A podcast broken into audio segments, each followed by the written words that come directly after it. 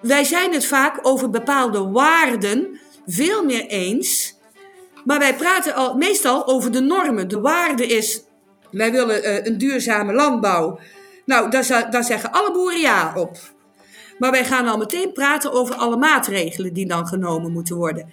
Zonder dat wij de consequenties van die maatregelen ook meteen meenemen. Dat is heel scary natuurlijk. En dat polariseert gelijk. Welkom bij Ask It Forward. Mijn naam is Suzanne de en ik ben deze podcast gestart om leiders en impactmakers te verenigen rondom fundamentele vragen waarop zij het antwoord zoeken.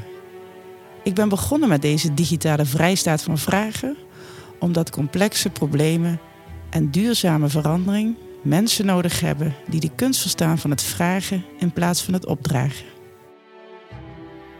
In Ask It Forward 36 is Noelle Aarts mijn gast. Noelle is deskundige op het gebied van conflict, onderhandeling, communicatie en dialoog over complexe maatschappelijke vraagstukken. Ze studeerde biologie en behaalde haar academische graad in de culturele antropologie aan de Radboud Universiteit Nijmegen. In 1998 promoveerde ze aan de Wageningen Universiteit met haar proefschrift over de aard en het verloop van communicatie over natuur en natuurbeleid. In 2008 wordt ze aan de Universiteit van Amsterdam benoemd tot bijzonder hoogleraar strategische communicatie. Haar voortdurende onderzoek richt zich op de aard en het verloop van gesprekken over complexe aangelegenheden in de context van innovatie en verandering. In 2015 werd ze aangesteld als persoonlijk hoogleraar communicatie en verandering in life science contexten aan de Wageningen Universiteit. En daarvoor was ze universitair hoofddocent strategische communicatie. Op 3 september van datzelfde jaar spreekt ze haar inaugurele reden uit, The Art of Dialogue waarin ze een aantal mechanismen bespreekt die maken dat gesprekken tussen andersdenkenden in veel gevallen eerder een verder verwijdering oproept dan een toenadering tot gevolg hebben. Ook wordt ze in 2015 verkozen tot docent van het jaar aan de Wageningen Universiteit. Naast dit alles is Noelle bestuurslid van het Ratenau Instituut en was in het verleden op televisie vaak te zien in een reeks colleges van de Universiteit van Nederland. Noelle is een veelvuldig gevraagd spreker over gesprekken met andersdenkenden, waarom we dat zo ingewikkeld vinden en wat we daaraan kunnen doen. Sinds 2017 werkt ze als hoogleraar socio-ecologische interacties bij het Instituut for Science and Society aan de Radboud Universiteit, waarvan ze ook directeur is. In Ask It Forward heb ik veel mensen uitgenodigd die een heel andere passie, kennis en ervaring hebben dan ik. En ik heb mensen bewust verbonden op basis van dat soort verschillen. Omdat ik weet dat de nieuwsgierigheid zo het meest geprikkeld wordt en de wijsheid en het begrip voor de ander zo het meest verruimt. Door het gesprek met Noelle heb ik ook weer eens even gevoeld hoe heerlijk het is om te converseren met een gelijkgestemde. En hoe precies dat ons ook vaak meesleurt in die genoeglijke groef van herkenning. We raakten niet uitgepraat, en dat terwijl dit de eerste podcast is die ik opnam in deze serie met een scherm tussen ons in. Dat ging niet helemaal goed. Maar wat er gezegd werd door Noelle maakt het holle geluid meer dan goed. Geniet van haar perspectief op de vraag van voormalig minister Barbara Visser over hoe de overheid mensen kan bereiken, ook als de meningen verschillen.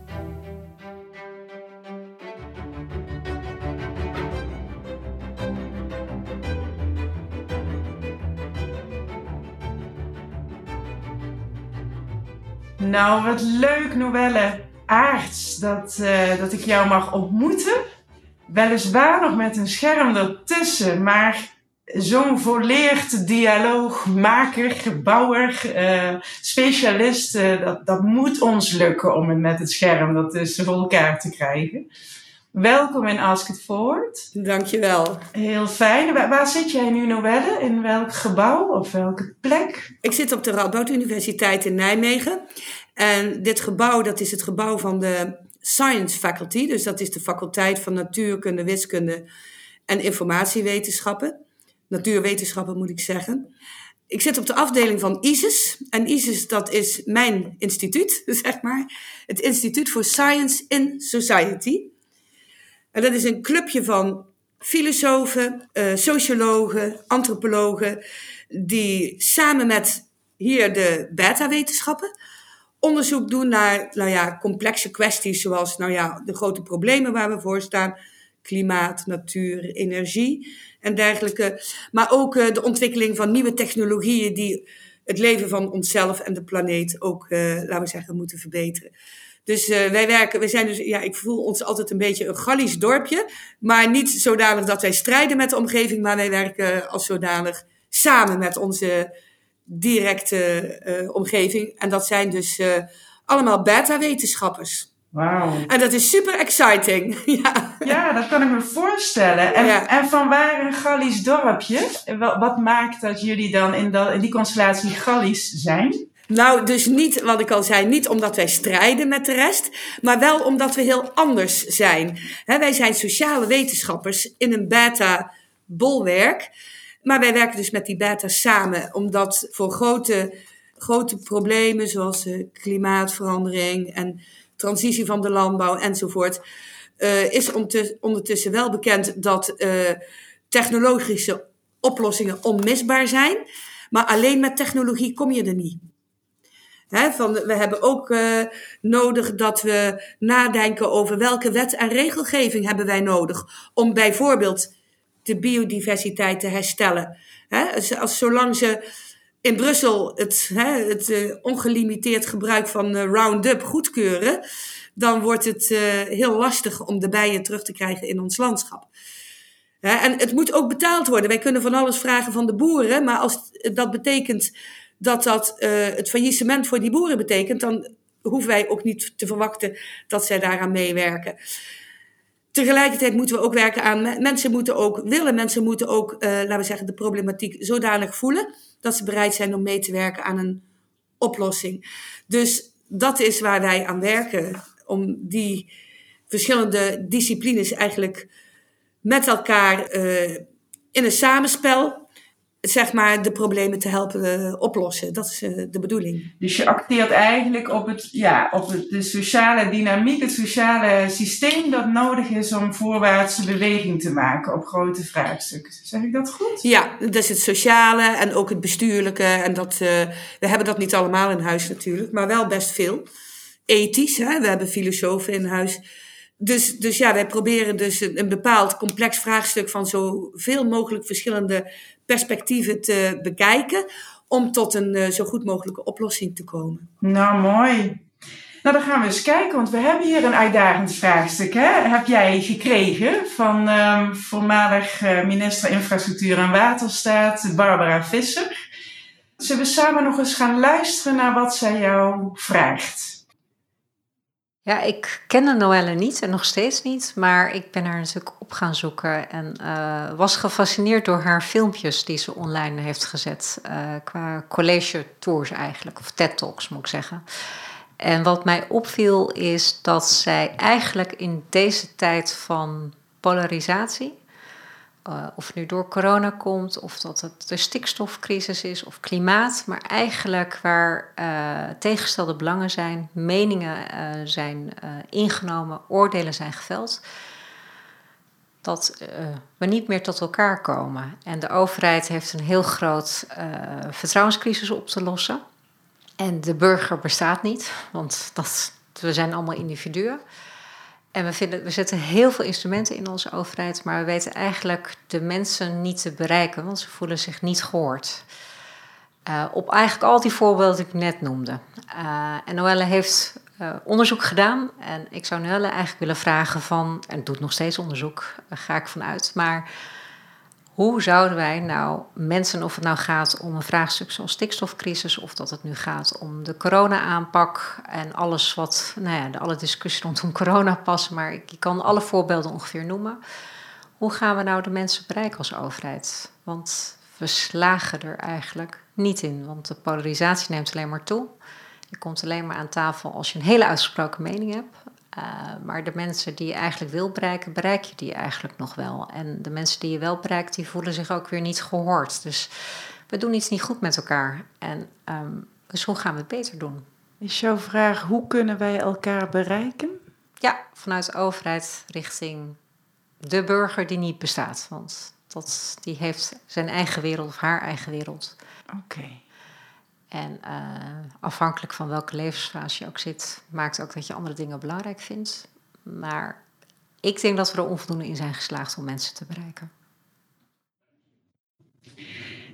Nou, Noelle, ik vatte de vraag iets wat gekleurd samen. Ik vroeg namelijk, ik gaf hem aan jou door met hoe kunnen wij elkaar bereiken, maar toch zegt Barbara eigenlijk, hoe kan de overheid mensen bereiken? Er zit toch een, een duidelijke richting in haar vraag. Dus ik zou hem opnieuw iets zuiverder willen pakken. Hoe kan de overheid mensen bereiken?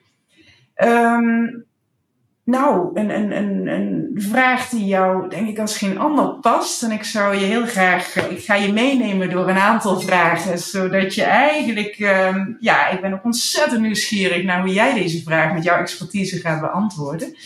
En als ik het voorwoord, uh, vraag ik de mensen om een kunstwerk mee te nemen ter associatie bij de vraag. Om eens even te reflecteren op een ander niveau dan meteen het hoofd in werking uh, zetten. En jij hebt een heel mooi kunstwerk meegenomen dat wij allemaal wel kennen. Ik ga het eens even delen, dan kunnen we er samen ook even naar kijken.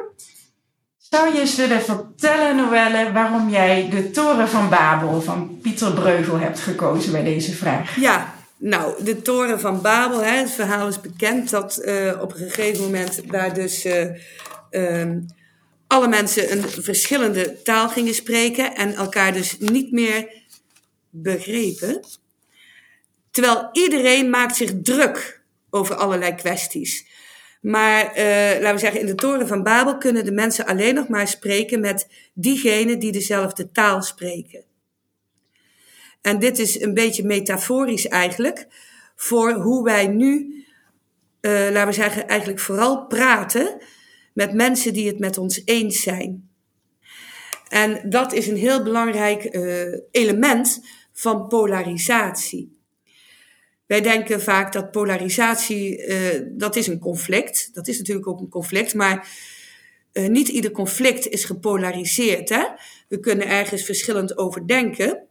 Maar uh, polarisatie, het feit dat we dus, laten we zeggen, twee polen hebben die eigenlijk niet of nauwelijks meer te verenigen zijn, dat is het resultaat, zo zien wij in ons onderzoek, van de gesprekken die wij met elkaar voeren. En dat zijn enerzijds de gesprekken tussen mensen die het enorm met elkaar eens zijn, want wij neigen er enorm toe om te praten met mensen die het met ons eens zijn. Dat vinden we fijn, hè? het uh, half woord genoeg gevoel. Terwijl we gesprekken met mensen die er anders over denken, die neigen we te mijden, want dat vinden we lastig. En als we al met mensen spreken die anders denken, dan zou het leuk zijn als we zouden zeggen van, hé hey, wat leuk, ik hoor een heel ander geluid, vertel eens, ik wil hier meer van weten. Maar dat doen wij niet. Wij worden ongemakkelijk en we willen het liefst dat mensen tot ons kamp behoren. Dus wij gaan onmiddellijk proberen die ander te overtuigen van ons eigen gelijk. Maar dat lukt niet, want die ander die heeft ook een sociale bubbel waarmee die zijn meningen vormt tot waarheden dus als je vraagt of mensen uh, naar jouw kamp komen, dan vraag je eigenlijk ook: wil je dan je eigen sociale omgeving ook even inleveren? Dat is al heel veel gevraagd. Dus overtuigingsstrategieën die werken niet als mensen het niet met elkaar eens zijn. Die werken alleen maar voor de mensen die het toch al eens waren.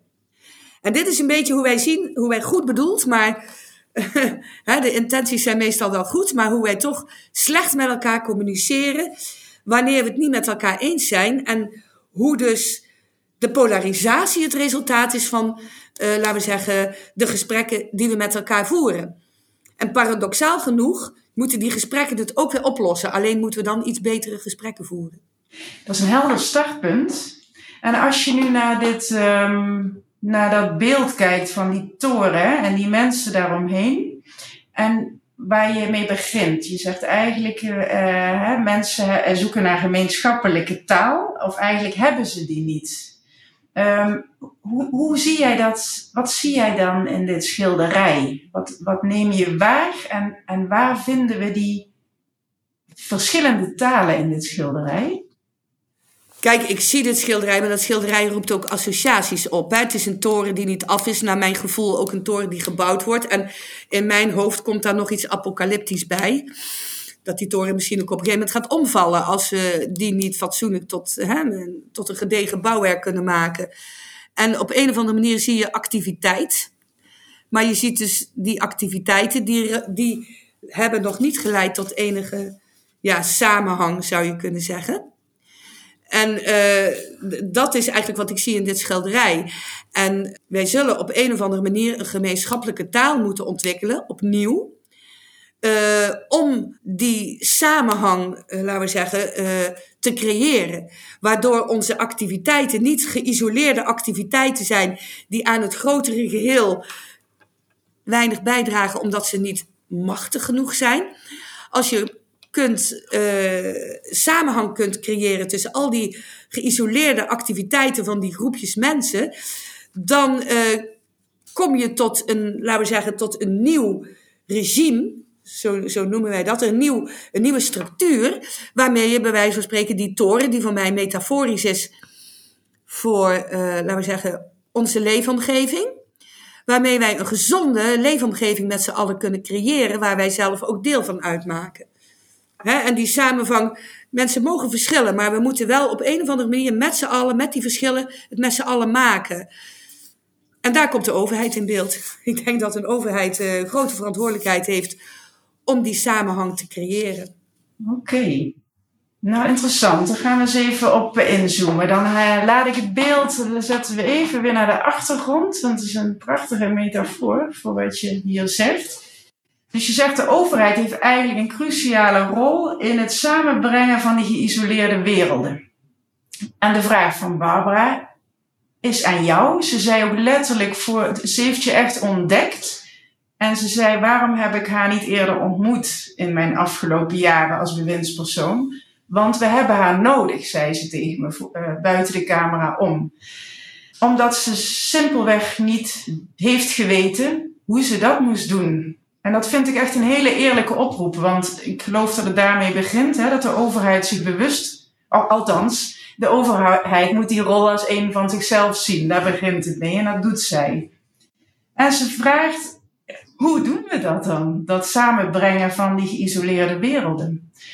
Kun je eens een paar, um, ik, ben uh, ik heb de Art of Dialogue gelezen. Je hebt hele mooie, sterke principes en eigenlijk ook ja, bijna aanbevelingen van wat er in beginsel nodig is om, om een ruimte te creëren of een gemeenschap waarin je dus een stap voorwaarts kan maken om die geïsoleerde werelden samen te brengen. Kun je daar eens iets over vertellen? Wat is belangrijk dan?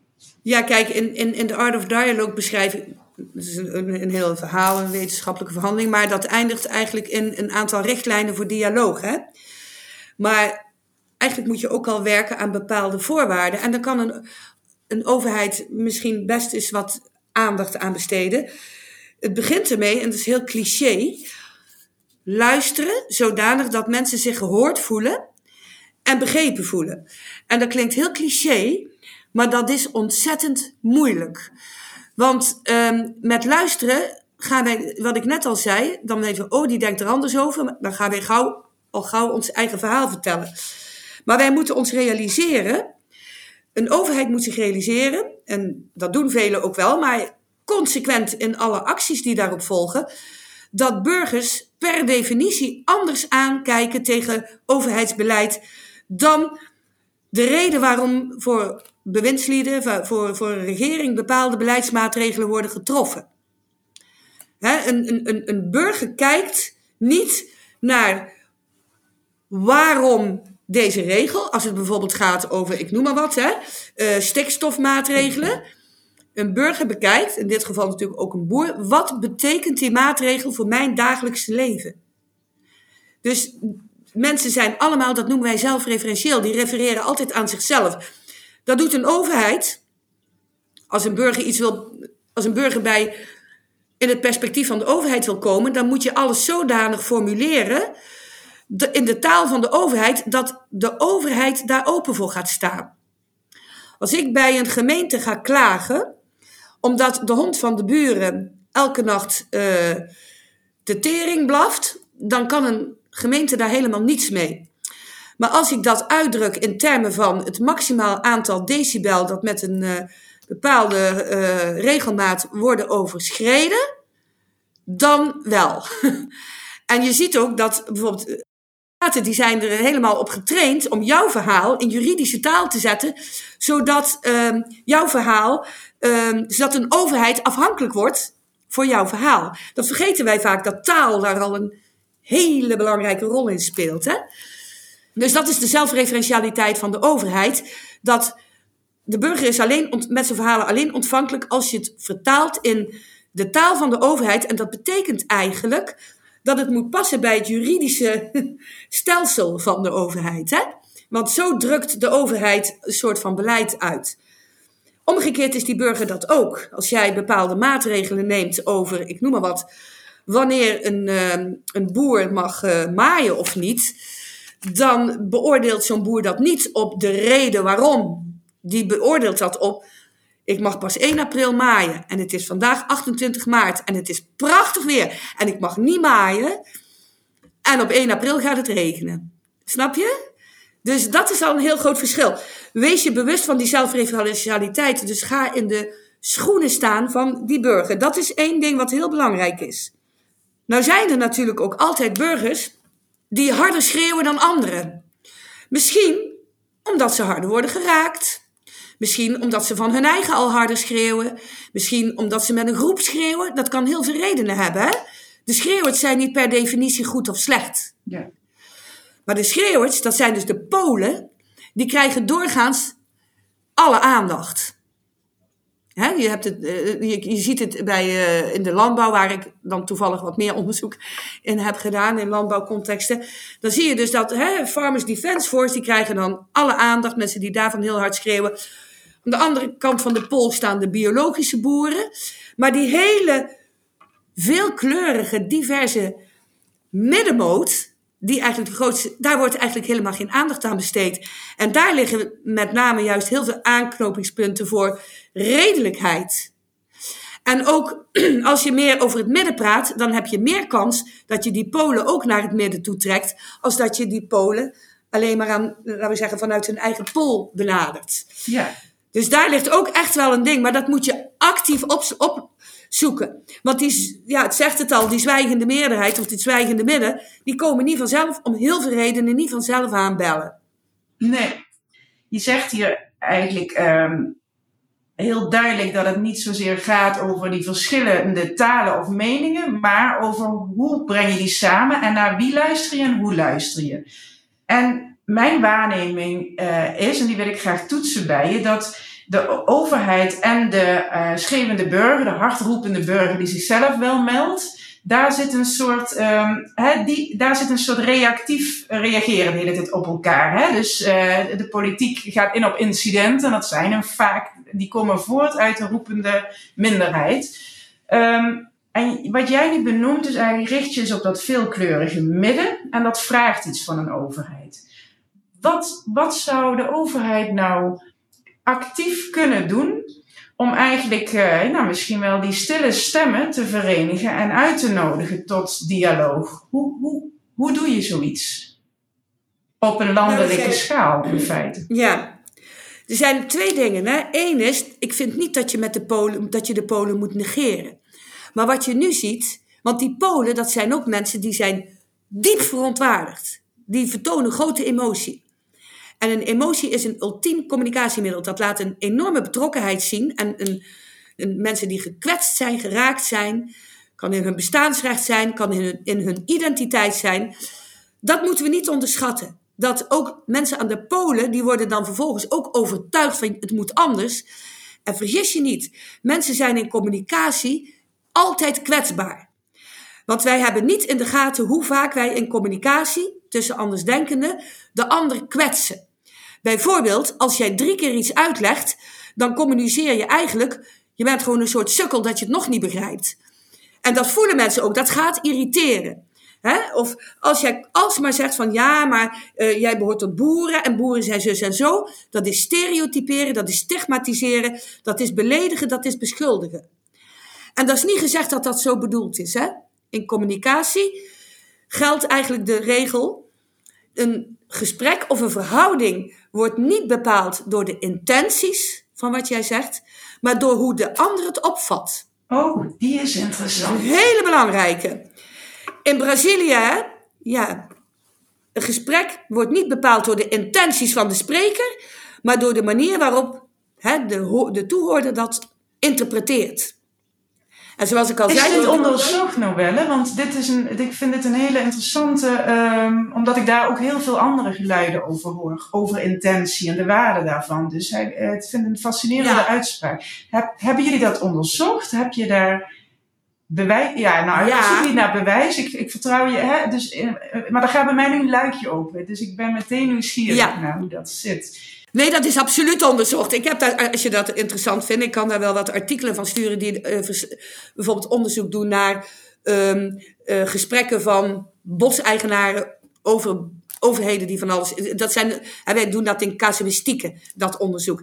En dat laat dan duidelijk zien dat die verschillende partijen, dus laten we zeggen, uh, ja, dat is die zelfreferentialiteit waarmee mensen reageren. Dus en ga je zelf maar na van je wordt als overheden iets zeggen, dan, uh, dan kun je dus merken dat boseigenaren of boeren of wie ever, dat die dus reageren vanuit hun eigen referentiekader.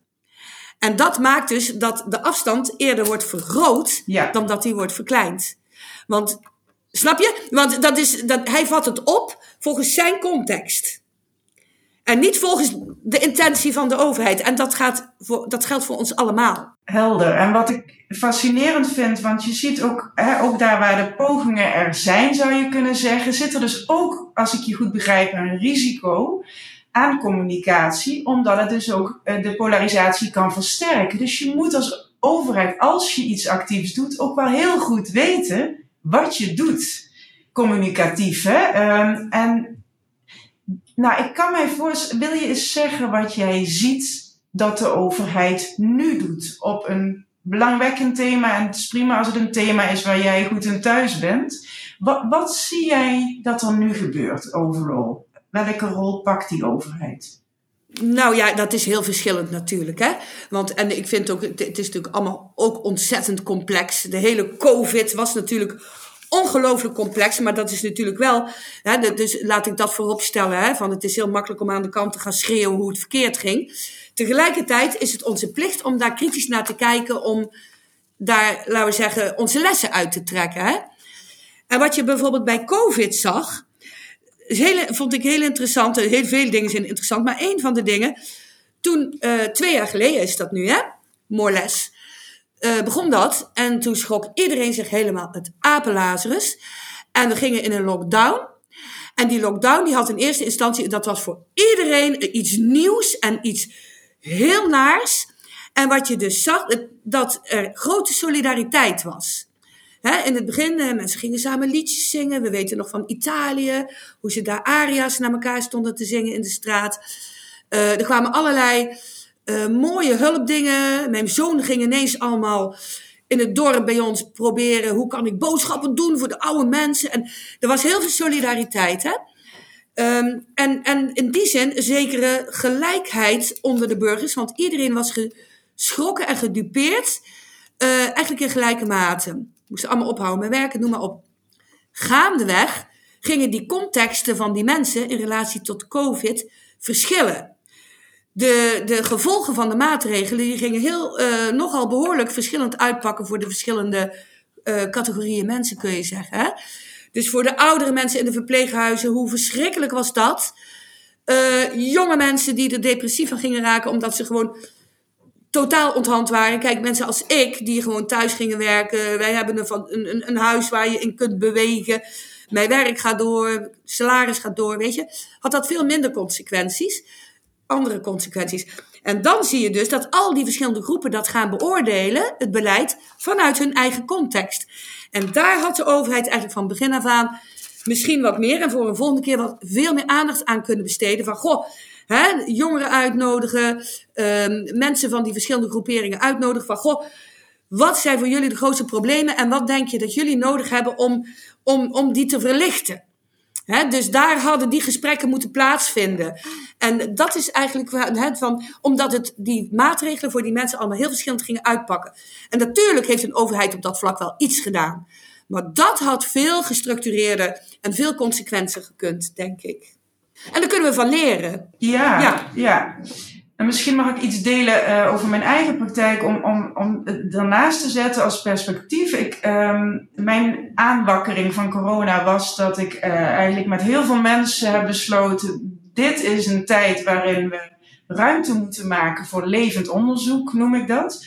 En ik ben eigenlijk met allemaal mensen ontmoetingen gaan organiseren, online en offline, waar het kon, om mensen te centreren rondom vraagstukken die leefden. En die haalden we dan uit de mensen zelf. Om eigenlijk, nou, misschien ja, dat te doen waar jij toe oproept op een kleine schaal. Ehm, maar ik, ik voelde dat als mijn enige manier om te kunnen bijdragen. Dus inderdaad ruimte maken voor mensen, wetend dat er iets aan de hand was wat iedereen ongelooflijk hard raakt waar we nog geen taal voor hebben en waar we nog midden in het niet weten heel lang zaten, hè? zonder dat we iets van een oplossing of richting. Dus mijn antwoord was dat ik ook ja, ruimte ging maken, eigenlijk letterlijk voor de dialoog. Ehm, en wat me opviel ook was, was hoe, nou ja, hoe gewenst dat was. En hoe ook iedereen, net als met Ask It Forward, ben ik toen begonnen als een soort ruimte van jongens, laten we kijken hoe je om kunt gaan met vragen waar je het antwoord niet op weet. Mijn, wat, het beeld dat ik zie, en dat zou ik graag eens toetsen bij je, is dat het stellen van de vraag vaak zo spannend lijkt voor mensen die, uh, voor machthebbers, laat ik het zo maar noemen. Uh, het lijkt alsof men bang is om, het om, om elk antwoord te kunnen horen. Wil je daar eens op reflecteren? Is dat ook zo? Of is dat ook een denkframe waar ik in vastzit? Ja, dat vind ik een. Uh, kijk, nee, heel interessant wat je zegt. Ik denk dat het in uh, sommige gevallen zeker waar is. Want kijk, een, de communicatie tussen overheid en burgers kent natuurlijk heel veel facetten. Ook heel veel contexten. Hè? Maar als jij mij dit verhaal vertelt, dan denk ik aan het fenomeen participatie. En dat is natuurlijk ook een uh, communicatie tussen overheid en burgers, die ook uh, heel veel voorkomt en waar overheden ook heel veel moeite in steken. Maar daarvan is een van de vele uh, kritische geluiden daarover, dat is dat overheden vaak al van plan zijn om bepaalde infrastructurele ingrepen of wat dan ook te doen. En dan eigenlijk als, hè, ze zijn verplicht om burgers te laten inspreken op dit, soort uh, ingrepen in hun omgeving. Maar dat ze eigenlijk dus niet graag meer die ideeën van de burgers horen, omdat ze eigenlijk die liever niet meer meenemen. Dat is veel, veel gehoord, hè? En dat is ook, ook veel gebeurd. Dus dan krijg je dat geval waarvan jij zegt van, ja, dan word je ook angstig om te vragen. Want um, als mensen dan zeggen, nou, misschien is dat en dat wel een goed idee, dan zie je ook, dat gebeurt dus heel veel. Ik heb dat voor, onderzoek vaak uh, van dit soort voorlichtingsbijeenkomsten bijgewoond. Dat er dan alleen nog maar een defensief antwoord kan komen. Want ze hebben gewoon geen zin in. Ja, kun je hier niet de rondweg leggen, dat lost het probleem toch op, dat willen we allemaal. Dan krijg je dus een antwoord, ja, maar daar hebben wij ook over nagedacht, maar zus en zo, en daarom kan dat niet. En dat geeft natuurlijk een gevoel van die burgers. Jullie nodigen mij uit om in te spreken. Maar volgens mij, als de avond voorbij is, gaan jullie helemaal niets doen met wat hier is voorgesteld. Want jullie hadden het al dichtgetimmerd. En dat is dus typisch zo'n geval waarin een overheid eigenlijk een beetje bang is om te vragen. Omdat ze eigenlijk met de antwoorden niet veel kunnen. Ja, en eigenlijk dus dan dieper wegzakken, dan gaat dus zo'n uh, uh, zo'n gesprek brengt eigenlijk de dynamiek omlaag in plaats van voorwaarts. Ja. Hè? Want hier raak je, hier raak je gelijk begrippen als vertrouwen wat omlaag gaat. En, Precies. Dus daar zit dat ri risico aan. Ja, hoe werkt het dan? Een van de dingen die ik bijvoorbeeld doe is masterclasses geven op hoe je iemand tevoorschijn kunt luisteren. En met hele kleine tips zie je dus hoe dankbaar mensen dan daar uitkomen na een uurtje, omdat ze simpelweg niet weten hoe dat moet en zich ook zelf nog niet beschouwd hebben als hoe luister ik eigenlijk. Dus daar is ook gewoon hulp bij nodig. Ja. Ben jij werkzaam voor de overheid, Noelle? Nou, in zoverre dat ik uh, af en toe trainingen geef aan uh, mensen van de overheid, uh, dialoogtrainingen. laatst nog aan gemeenteraadsleden. Ja, dat is in deze tijd natuurlijk ook uh, handig. dus ja, in die zin wel. En, en, en soms ook in adviescommissies. Zoiets. Ja. ja. En, uh, want uiteindelijk, waar ik benieuwd naar ben, is, we hebben het dan over, uh, de vraag van Barbara gaat over hoe de overheid iets kan doen. Kun jij eens iets zeggen over, mijn insteek is altijd, we beginnen het gesprek van mens tot mens. Dus ik onthef mensen uit hun mhm. functie om eigenlijk daarin wel de gelijkwaardigheid te voelen. En vanaf daaruit mag alles verschillend zijn. Hè? Want maar in ieder geval zijn we allemaal mensen die met elkaar in gesprek gaan nu. Maar hoe doe, jij, hoe doe je dat als je op grote schaal, bijvoorbeeld voor een gemeente, groepen verenigt? Hoe kom je eigenlijk weg bij die grote begrippen van overheid en faciliteer je zo'n ontmoeting die een voorwaartse beweging op gang kan brengen? Maar, uh, hoe spreek je mensen aan dan? Kijk, even twee dingen. Je hebt de voorwaarden voor zo'n gesprek. Je moet heel goed weten um, wat de ruimte is waarover jij wilt spreken. Hè? Uh, als ik net zei over die participatie. Als een overheid heeft besloten, er komt een metrolijn Noord-Zuid in Amsterdam. Dan moet je ook niet net doen alsof dat nog ter discussie staat. Dat betekent dus dat je heel transparant moet zijn over de kaders waarbinnen mensen nog ideeën kunnen leveren. Dat is één. Dus er liggen nogal wat voorwaarden waar je goed over na moet denken. Als je zegt de kaders zijn er niet, is niet erg. De kaders zijn hel, die, die zijn, liggen vast, is niet erg. Maar dan moet je ze wel helder, transparant over zijn. En dan moet je die helder weergeven, zodat mensen dat weten. Vervolgens, en jij verwijst naar Scharmer, dan weet jij ook, luisteren. Wij, wij, wij weten, wij, luisteren is voor ons eigenlijk best een vaag begrip. Hè? En wat Scharmer in ieder geval al doet, die maakt onderscheid tussen verschillende typen luisteren. Hè? Uh, waar jij ook al naar zei, die, die, die zegt van nou, die heeft heel veel gesprekken onderzocht en die, die zegt van kijk, het meeste luisteren wat wij doen, dat noemt hij downloaden. En dat is luisteren ter bevestiging van wat we al weten en wat we al vonden. Gebeurt heel veel, hè? dat gebeurt dus in die gesprekken met ons, met gelijkgestemden. Hè? En dat geeft een heel comfortabel gevoel, maar we leren niks nieuws. We bevestigen alleen wat we al, en dat maken we en versterken. Wat we al wisten, wat we al vonden.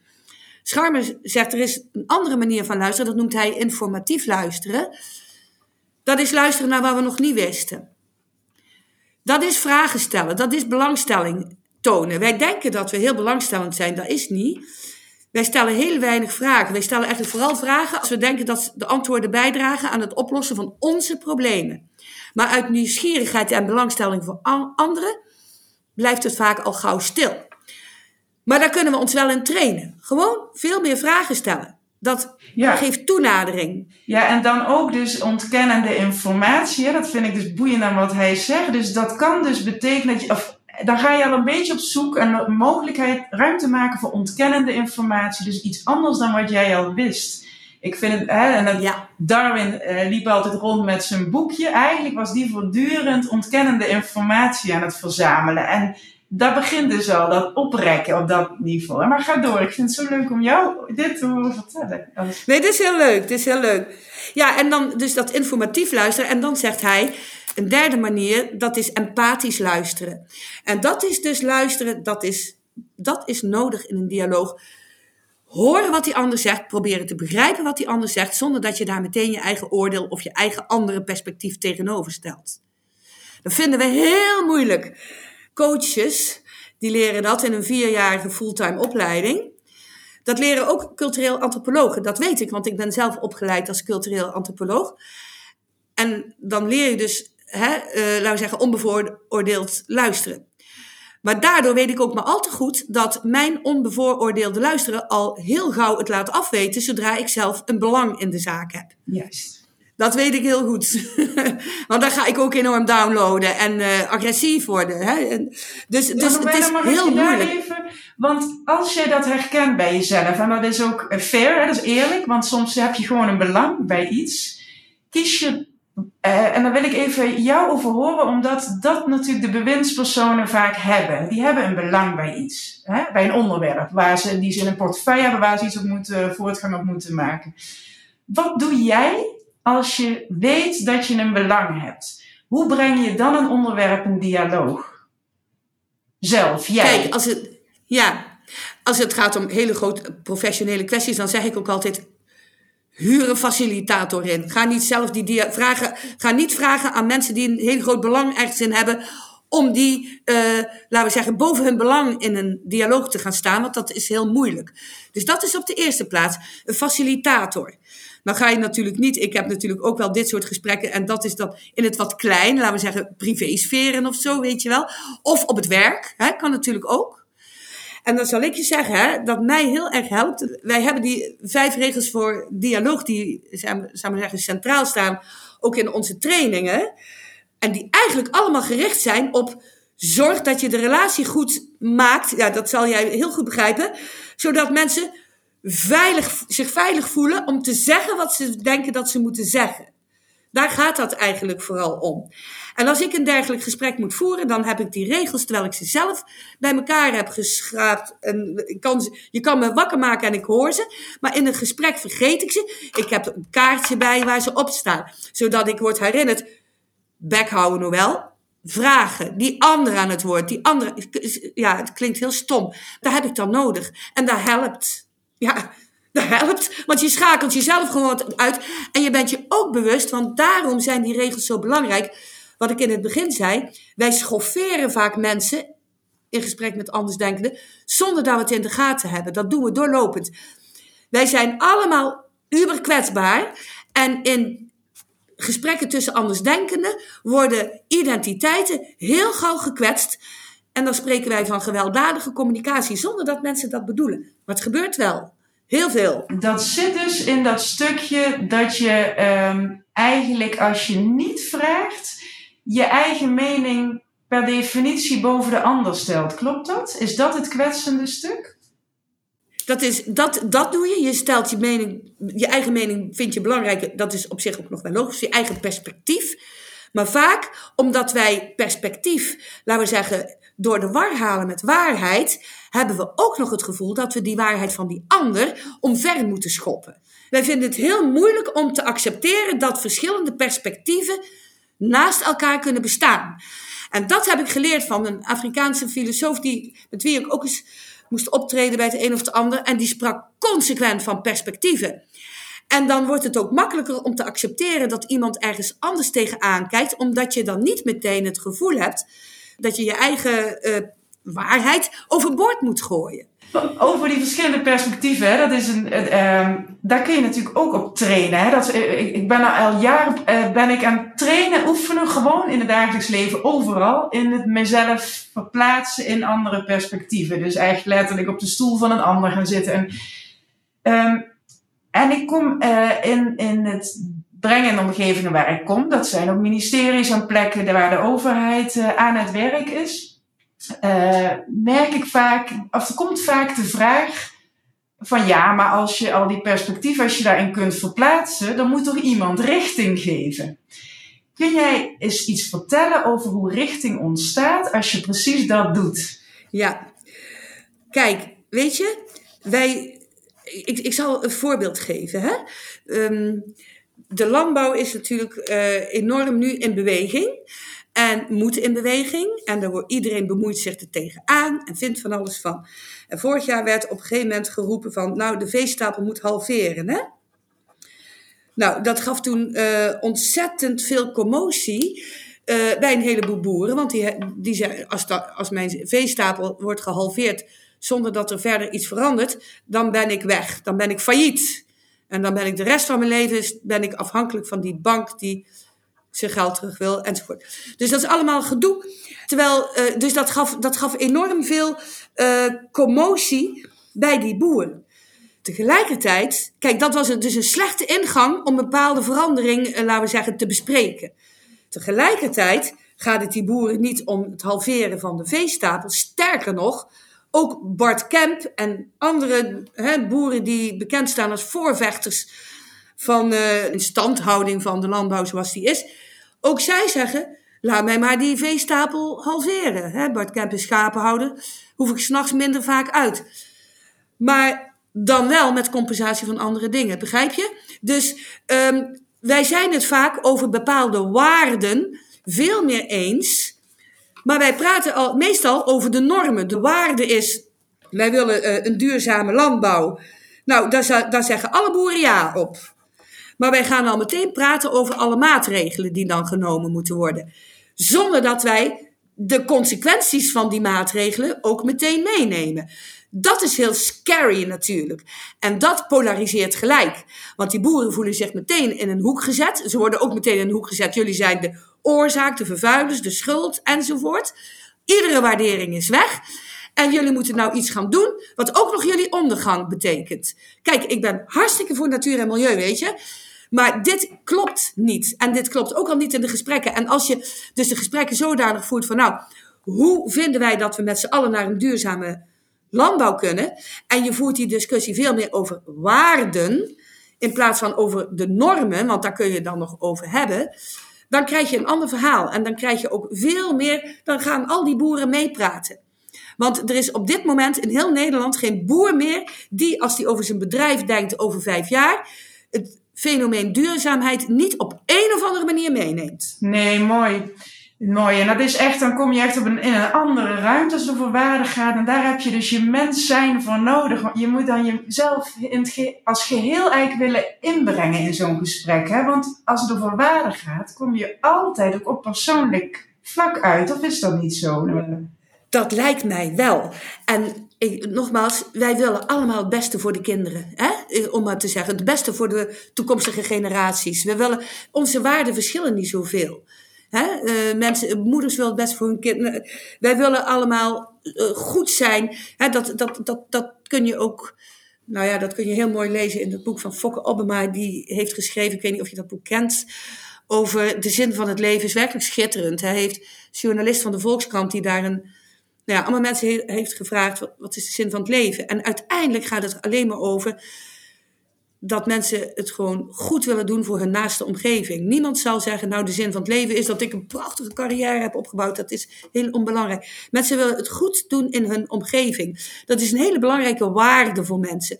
Daar kunnen wij mensen ook veel meer mee helpen als we die waarde veel meer, laten we zeggen, eh, ten grondslag zouden leggen aan heel veel verschillende typen beleid. Ja, mooi. Het, is, het, is, uh, nou, het raakt me in die zin in het hart, omdat het, uh, ik, de ontroering en elke ontmoeting die ik echt bewust organiseer, komt altijd op dit niveau uit. En daar is zoveel moois ook aan de hand tussen mensen.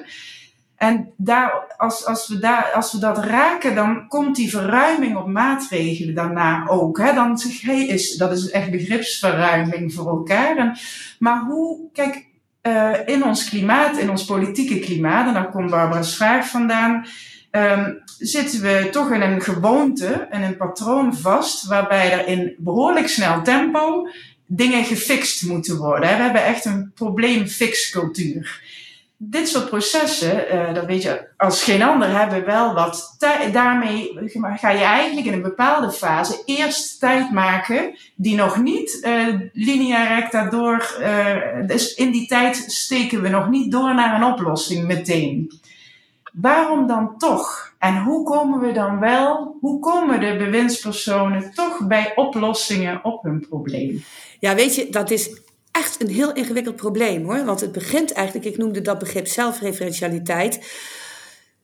De overheid moet zich bewust geraken van hun eigen zelfreferentialiteit. van dat zij zelf dus de dingen interpreteren zodanig dat zij zichzelf overeind houden. Dat is een natuurlijke neiging. En daarom moet je daar expres aandacht aan besteden. Want als je dat niet doet, dan gaat het vanzelf verkeerd. Dat geldt voor ons allemaal. Maar een overheid heeft in deze nou één keer een grote verantwoordelijkheid.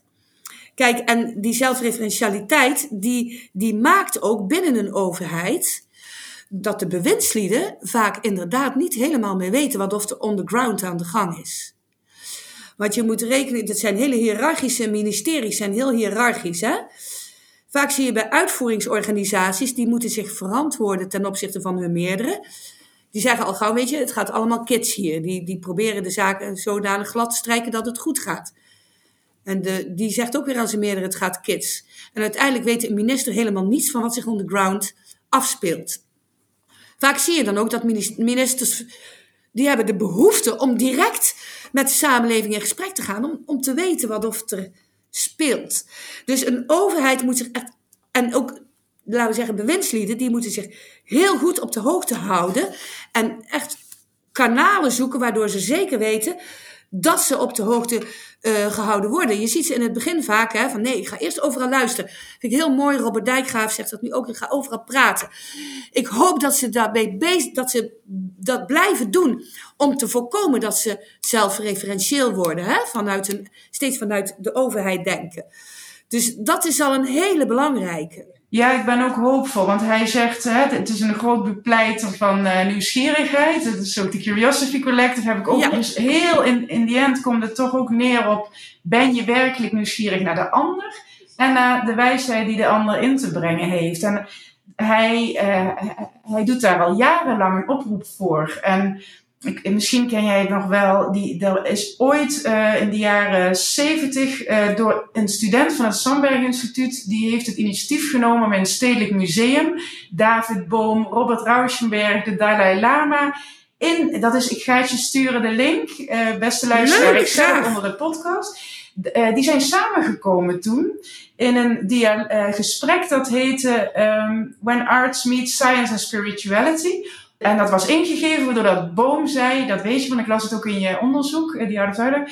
Die zei in feite, uh, wetenschappers zijn het meest, hebben het meest een, een, uh, een, een eenduidig perspectief. En hij vertelde op een gegeven moment in een interview, juist daar zou ik willen dat er verschillende perspectieven bij komen. En die student heeft dat opgepakt en dat is, zij zijn samengekomen. Dat is een waanzinnig mooie ontmoeting. En ook omdat je dan Robert Rauschenberg als kunstenaar een totaal andere taal naast wat David Boom zegt en de Dus op dat niveau, maar dat samen. Eh, en hij hangt daar dus boven David Boom en hij heeft het de hele tijd over het proces tussen die perspectieven. Jou, ja, dat is wat jij ook doet, dus de communicatie tussen. Maar in, bij een overheid zoals wij zijn ingericht momenteel, hebben ministers en staatssecretarissen hebben portefeuilles die zijn dus eigenlijk op inhoud georganiseerd. Dat is al een belang ergens, want het is een inhoudelijke portefeuille waar je iets mee moet. Als je even breed denkt, wat zou er voor type portefeuille misschien nodig zijn als we eigenlijk dat wat David Boom deed, wat jij doet, wat mensen zoals ik ook proberen om tussen de perspectieven iets van een uh, mensen samen te brengen. Hebben we dan niet een ander soort politieke inrichting nodig? Ja, daar kun je veel van zeggen. Kijk, ik vind dat een lastige vraag, omdat ik ben, ik ben geen politicoloog, hè. Maar wat ik wel denk is van, nou, ook, ook, zoals jij het ook beschrijft, jij benadrukte heel sterk van wat gebeurt er tussen mensen. Ik denk wel dat bewindslieden en eigenlijk bijna alle mensen dat wij onszelf veel bewuster zouden moeten, maken, moeten uh, zijn van wat er in communicatie tussen mensen gebeurt, om communicatie te begrijpen.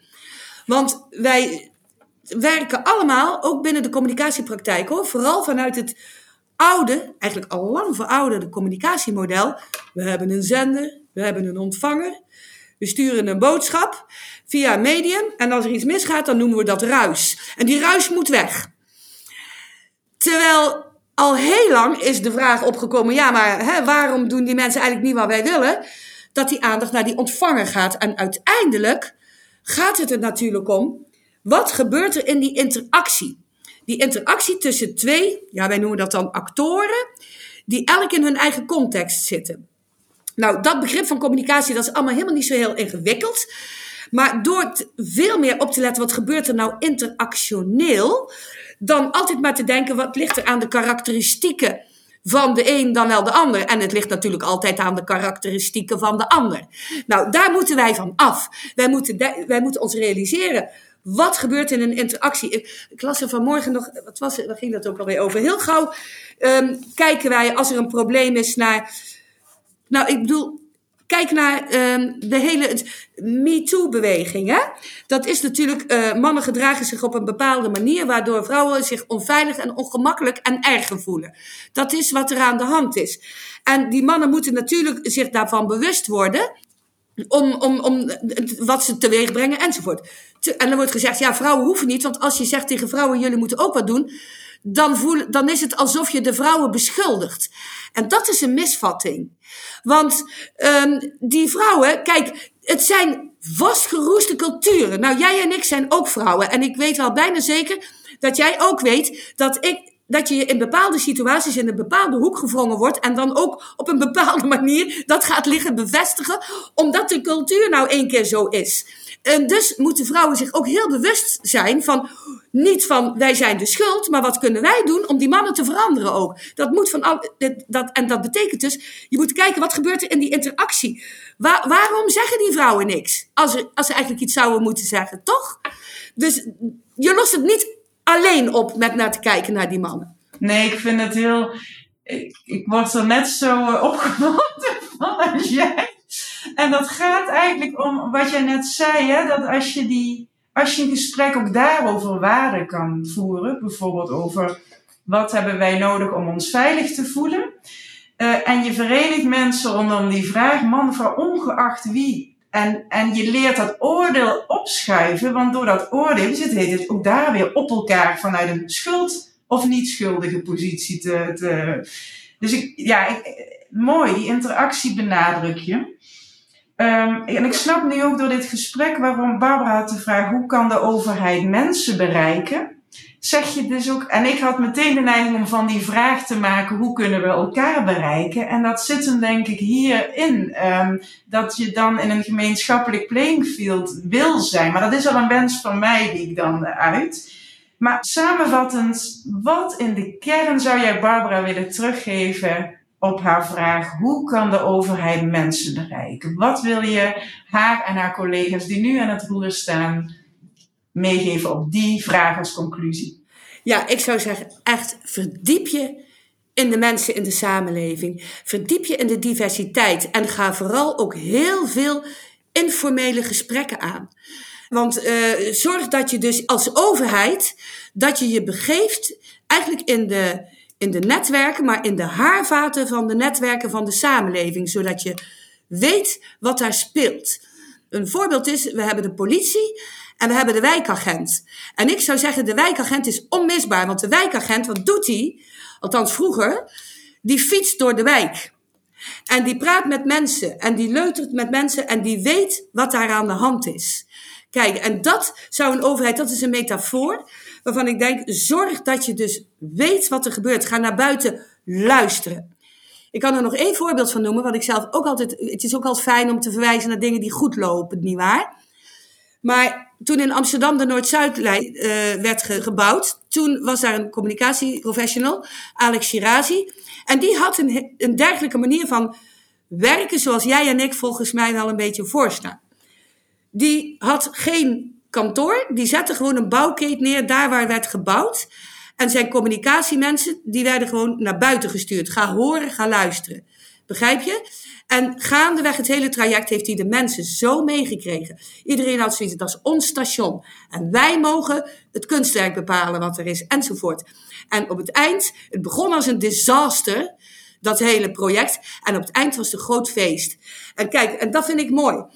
Van luister, ga naar buiten. Weet je, dat is denk ik heel erg belangrijk. En wees je ervan bewust dat ook die overheid voor heel veel mensen een hele verschillende betekenis heeft tijd geleden al mooi onderzoek van Margit van Wessel van Wageningen Universiteit over wat burgers van overheden vonden.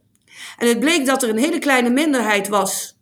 Die vond eigenlijk uh, best oké wat de overheid allemaal doet. Begrip voor de overheid, is allemaal moeilijk enzovoort. En een heleboel vonden dat niet. En zij zijn toen dieper ingegaan. Hoe zit dat dan met die mensen die dat wel of niet uh, de overheid goed bezig vonden? En die mensen die dat niet vinden, dat zijn niet voor niks de mensen waarbij de overheid heel vaak als een soort ongewenste gast aan tafel zit. Die hebben subsidies van de overheid, die hebben een uitkering, die moeten aanvraag doen voor hun autistische kind en noem het maar op. Die moeten dus veel meer verantwoording afleggen. En wij, als wij het niet mee eens zijn, dan schrijven we een brief in de krant.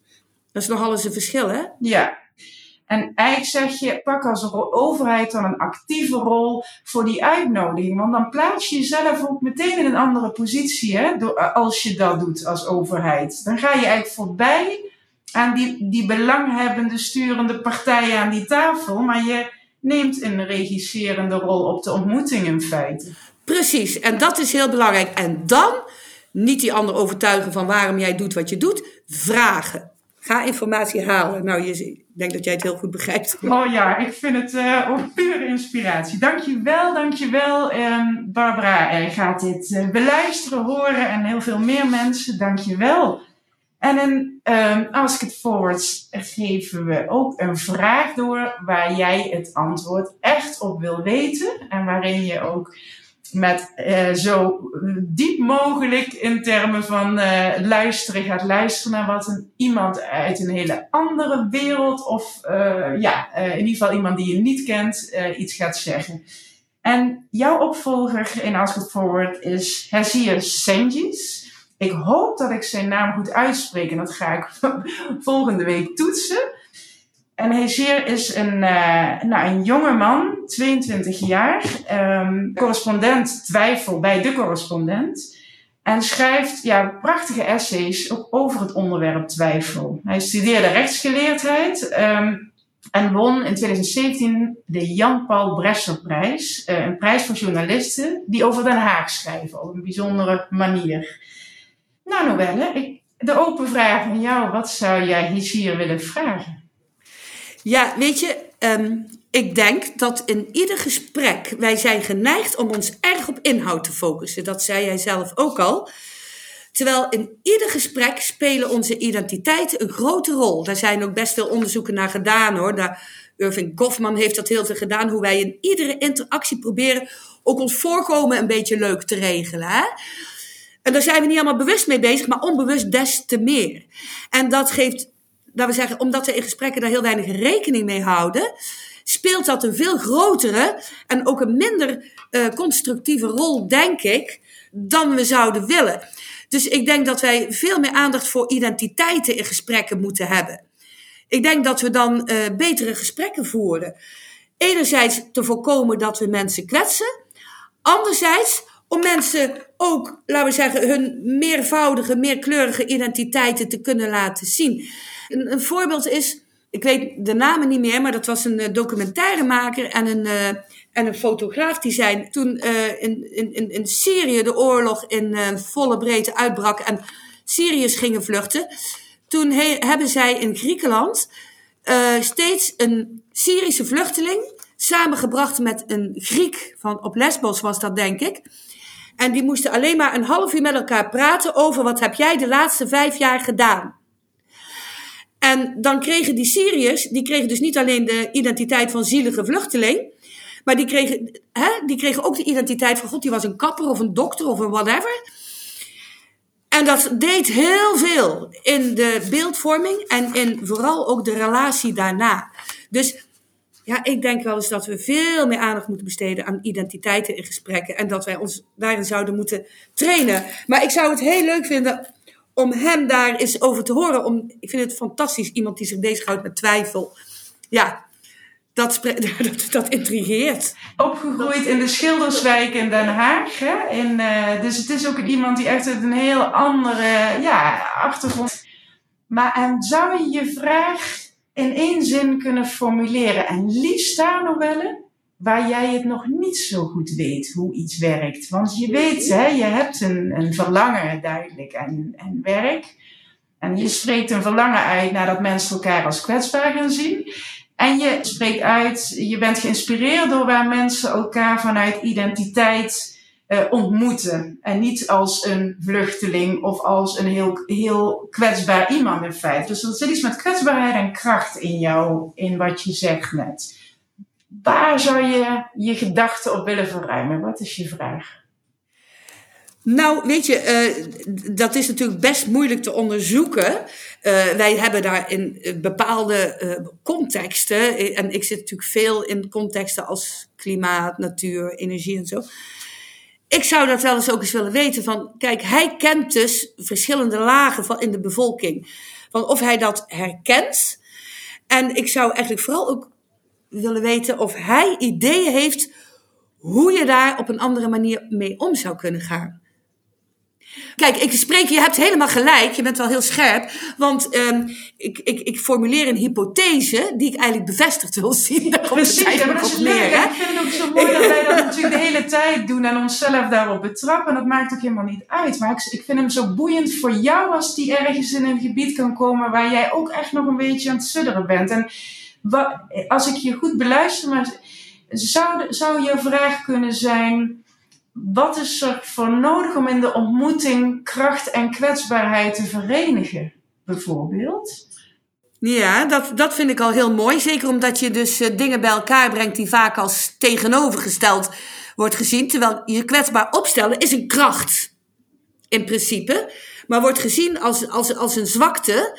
Uh, hoe zou je kwetsbaarheid als kracht kunnen inzetten in een gesprek? Prachtig. Zoiets, hè? Mag ik er dan van maken, wat is zo nodig? Ja, wat is ja, er nodig? Om, om, om, om kwetsbaarheid in te zetten als kracht in een gesprek.